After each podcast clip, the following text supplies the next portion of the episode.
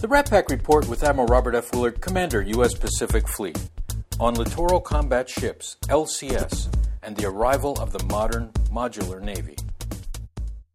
The littoral combat ship recently completed its first sea trials and demonstration at sea and did very, very well.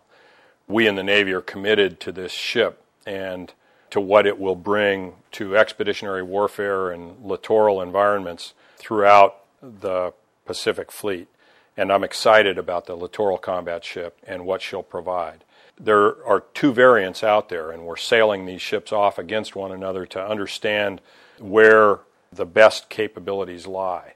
And then there are modules that go into these ships that bring the warfighting capability to them that we have yet to fully exploit. So we're still on a learning curve where littoral combat ship is concerned.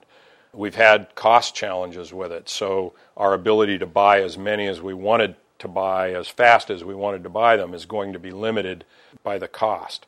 But all that aside, the littoral combat ship is going to bring us a shallow draft ship that's very fast, carries a lot of capacity with a small crew size that's going to be very, very efficient, but also we think very, very effective. And it's going to contribute what we need in terms of uh, numbers of ships and unique capabilities of ships uh, here in the Pacific Fleet. So we'll look to the littoral combat ship's arrival in numbers, and we very much look forward to the operating concepts in which we'll employ them. You've been listening to the Rat-Pac Report, a podcast with Admiral Robert F. Willard, Commander, U.S. Pacific Fleet.